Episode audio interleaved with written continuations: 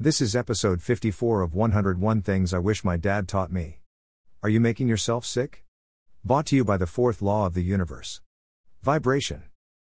Fourth law of the universe has many different disguises. We acknowledge that everything vibrates and that the vibration of the thing determines its form. This is also recognized in the form of rhythm. Anything that vibrates vibrates to a rhythm. This we call in emotional language harmony. When you walk into the offices of a business, you can detect its vibration, or rhythm, and you feel it as the degree of harmony that exists. A huge expense is gone to to make sure that reception areas of hotels are spectacular in order to generate a feeling of harmony. Parks and gardens are manicured to perfection to generate another format of hotel reception and give us that feeling of harmony. Vibrations determine the degree of harmony. Some music is deliberately not harmonic. Sometimes, such as in punk rock, there is a deliberate and conscious effort to be asynchronous. The objective is to disrupt the mind and body and make that a euphoric experience. And so we can see that this fourth law of nature plays into all aspects of life. I recently received a new Apple product. The wrap unboxing and feel of this product before you even take it out of the box is spectacular. The intent, again, like a hotel reception, is to give you a feeling of harmony. And just like music, how many does not always mean the same musical note. You can have harmony between black and white, blue and green, wood and brick, tall and short, natural and metallic. In ancient Greece, disharmony was referred to as symmetry, proportion, and order. I think that is as close as we will ever get to understanding the mechanics and mathematics of beauty. And therefore, in this Apple packaging, there is a mathematical formula gone into the shaping of the box, the feel of the packaging, the colors, and the shapes. I'd strongly suggest that it is a balance of symmetry, proportion, and order. The application of harmony to our environment is critical.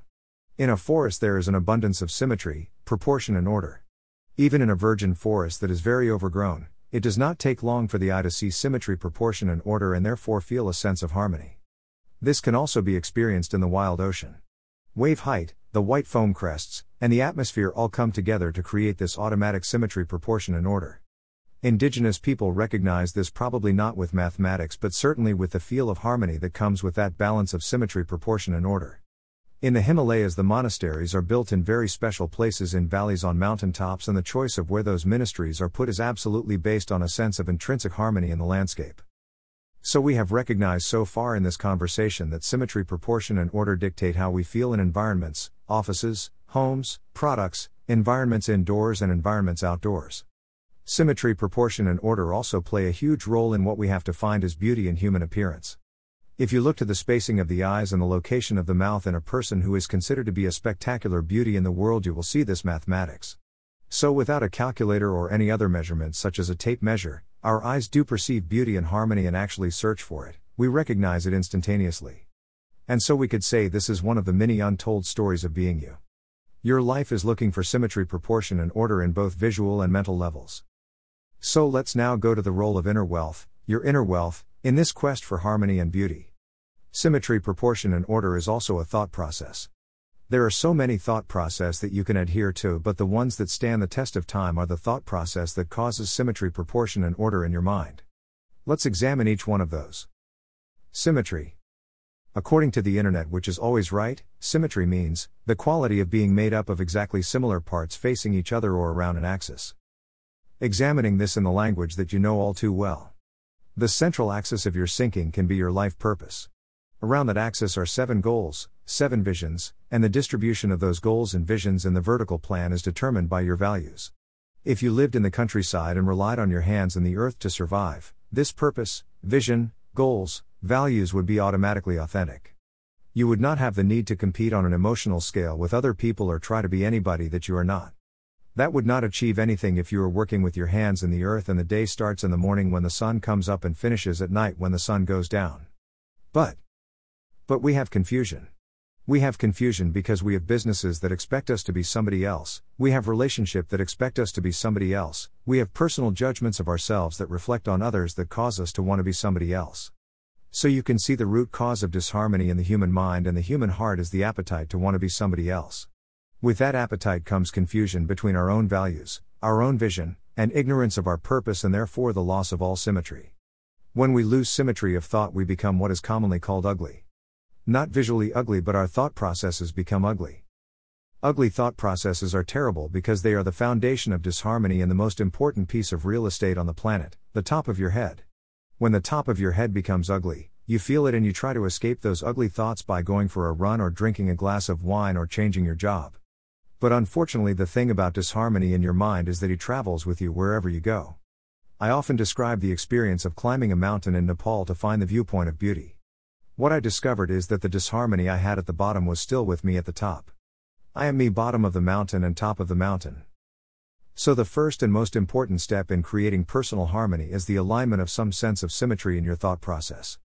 In traditional language, this was called a totem pole. Central core around which all of the aspects of your life could focus.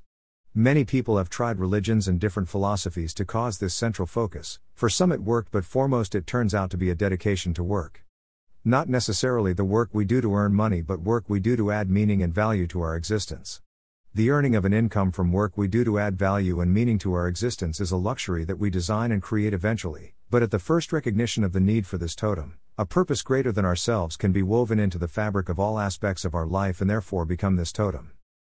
The one thing that I find critical in the determination of symmetry within the human mind is the recognition that all seven areas are really important to us. All seven areas will compete with each other for priority. All seven areas have secondary players involved who will demand that their specific area become your priority and you will need to have some degree of control over your priorities in order to manage this incredibly complex 7 dimensions, 14 different objectives list of what you do on a daily basis. Now, this for some people sounds like an incredible claustrophobic control over their free will, and therefore they reject the idea of goal setting and creating mental symmetry. That sort of existence always leads to calamities, disasters, and humbling circumstances.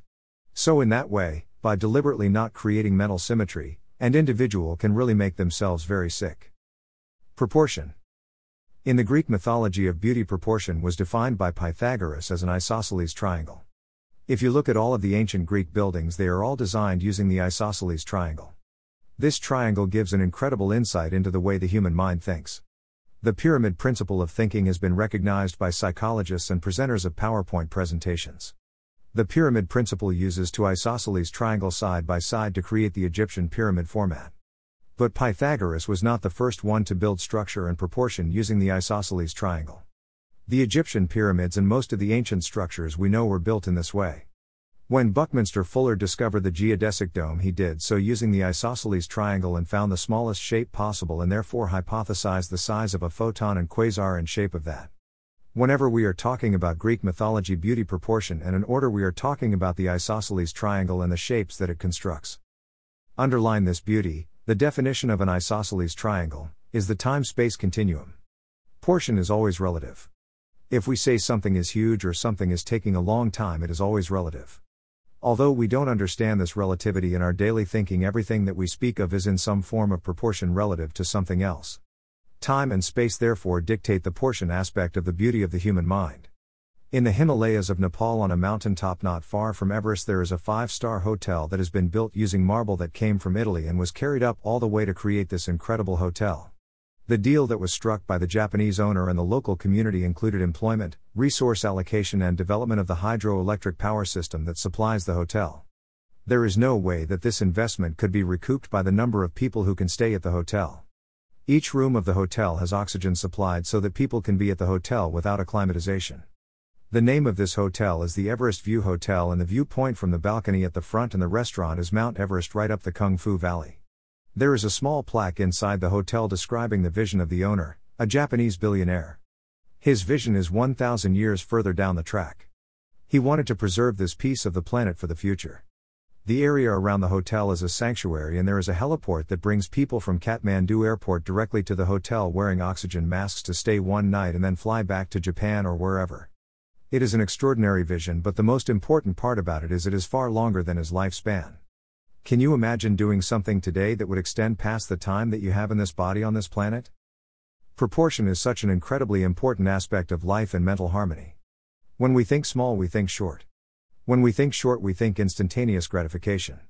When we think long, we think vision, inspiration, and purpose. Long thinking put context to everything. Long thinking means that what happens this month is just a blip on the horizon of the trajectory of our life. There are many people who have suicidal ideation because they can't think longer than the next 10 minutes. There are people who scream and shout about life because there is a short term pain with a perceived no long term gain. Proportion is another name for context. If something happens and you put it in context, the size of that something is very often minuscule. The secret of creating proportion context in your mind and therefore having a sense of harmony and beauty about life is the ability not to take things personally. We'll become attached to things and therefore take them very personally. As an example, Prior to COVID, we were working at around about 30 hours of functional productivity per week. They were those putting in 50 hours a week, but they were still only functioning at around 30. During the period of COVID, this functional hours of working went down to around about 15 hours a week, even though some people were working extremely long hours. The functional output was around 15 hours. During that time, the expectation of output remained fairly constant except for the COVID period where companies lowered their expectation in order to accept the fact that people were working from home and having a tolerance for the hardship. But post COVID, things have changed radically. There are a lot of people trying to get back to that original 30 hours of functional working, delivering the same volume and output as they were pre COVID.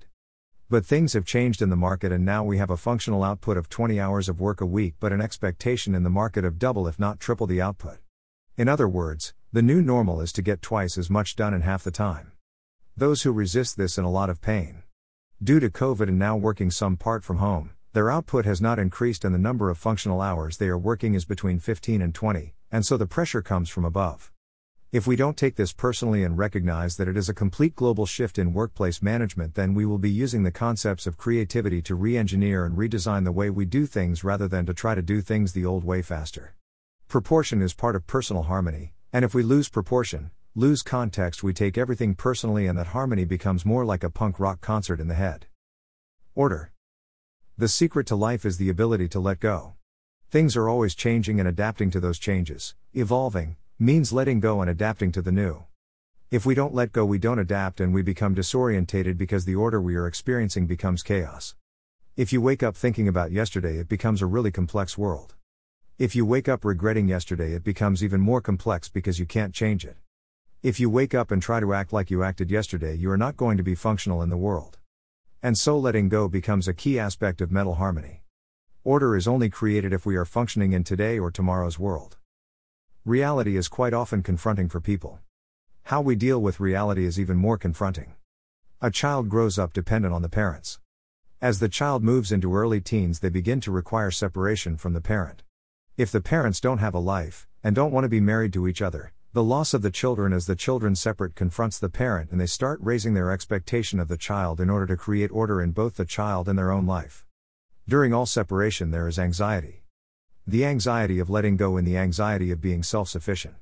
If this process is not managed well, then the child quite often, in the early teens, seeks a relationship with somebody their own age or older, to allow this anxiety to reduce. This is called transference. The bridge that is most common and healthy is some sort of awareness greater than our own emotional dependencies. Whereas once this was religion, this has become questionable these days. New Age self help tried to take its place with yogurt and Eastern philosophy, but that is also questionable as to its reliability and sustainability. Entitlement and narcissism doesn't work, although many people try it.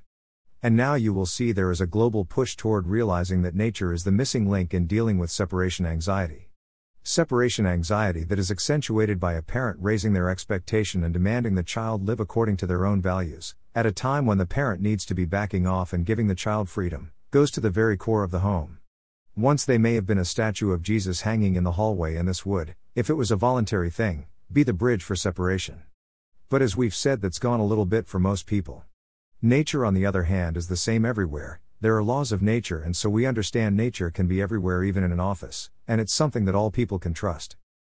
If there is one thing that the Western world is now suffering from, it is the disconnection from our Aboriginal ancestors whom used nature and the human spirit as a mechanism of communication, and therefore we are not obsessed with dictating their own values on another person or projecting their expectation, but rather educating and embracing the concept of the intangible nature of the human connection as being something that enabled separation and adapt and adaptation to change. Feeling connected, through the forest or simply the garden, or the beach, two parents and friends is the perfect solution for separation anxiety and the process of filling order. There is order, order is beauty, the order that cannot be explained in any other book except nature's Bible. Conclusion Are you making yourself sick? Simply by understanding the context of symmetry, proportion, and order in the mind, and the essential ingredient for good health being harmony in the mind, then you can ask yourself do you have symmetry, do you have proportion, and do you feel order in connection? If the answer to any of these three is no, then yes, you are making yourself sick. With spirit. Chris.